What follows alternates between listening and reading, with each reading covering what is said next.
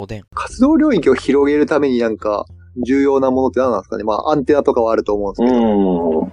なんだろう、でもコミットする時間とかもすごい重要な気がします。ああ、そうですね。なんかいろいろ分散しとくのが一番いいのかなって、興味を。はいはい。ああ、でもそれはわかります。うん、興味と時間を分散しといて、なんかいろんなものをキャッチアップしとくと、はいはいはい。うん、なんかいいかなっていう。あでもそれはめっちゃわかります。うん、それこでそ、技術も結局そうじゃないですか。そうですね。特にウェブエンジニアなんか、はいはい。い、つ何が起きてもおかしくなもうい。本当にそうですよね。そうですね。確かにその辺はもうちょっと確かに僕も自由にやりたいですね。うん。東京にいる理由もなんならないわけだ。ああ、そうなんですよ。結構。そうなんですよ。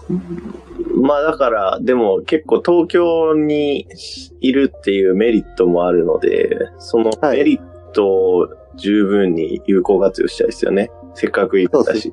うん。なんかやっぱいろんなトレンドっていうのが東京からこう徐々に地方に行くと思うんで、キャッチアップするっていうには絶好の場所だと思うんですよね、東京って。はいはいはいはい。だから、なんかフィールドワークしたうり、休ん休日とか時間がある日が。うんなんかそういうんでいろんな文化とか何が流行ってんのかとか。うん。なんかもう自分は結構こう、えーっと、普段、あ結構近くに蔦屋書店があって、はい。大書店行かれたことありますかえー多分ありますね。まあ、結構前だけど、うん。近くにはないんで。なんか、蔦屋書店行くのが一番すごいインインスピレーションは起きますね。なんかへえ。いろんなもの置いてあるんですよ。もはいはいはいげ。え、本だけじゃなくう、て。本だけじゃないです。なんか現代アートのやつとか、ええ本でもいろんなジャンルの置いてあるし、はい。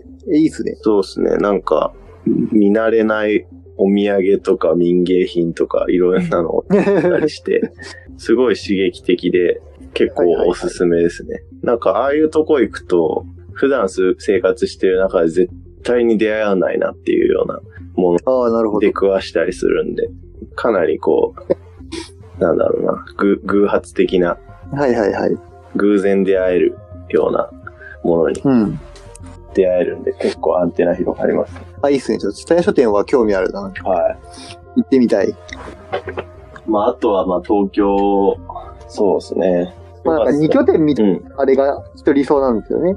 なんか東京にもいるし、ああな、んか、どっか違うとこも行くみたサいな。テライトなところ、場所があればいいですよね。そうですよね。まあななんんかか、東京だけにいるのはなんかちょっと違うなって思う。うん、高いし、最近ちょっと思ってみて。そうですね。本当にそうですよね。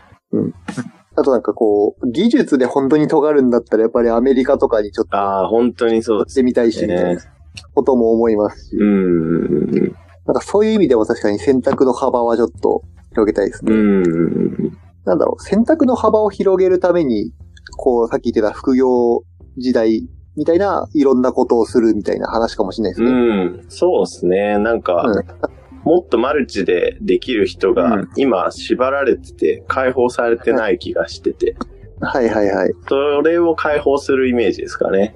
そうですね。うん。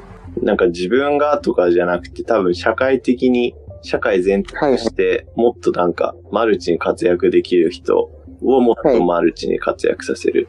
な大企業に勤めてる優秀な社員さんは多分普通に独立とかできるけど、制度としてできないから、やってないだけで、そうですね。うん、普通に自分の会社持って事業立ち上げられるっていうのはあったり。うん。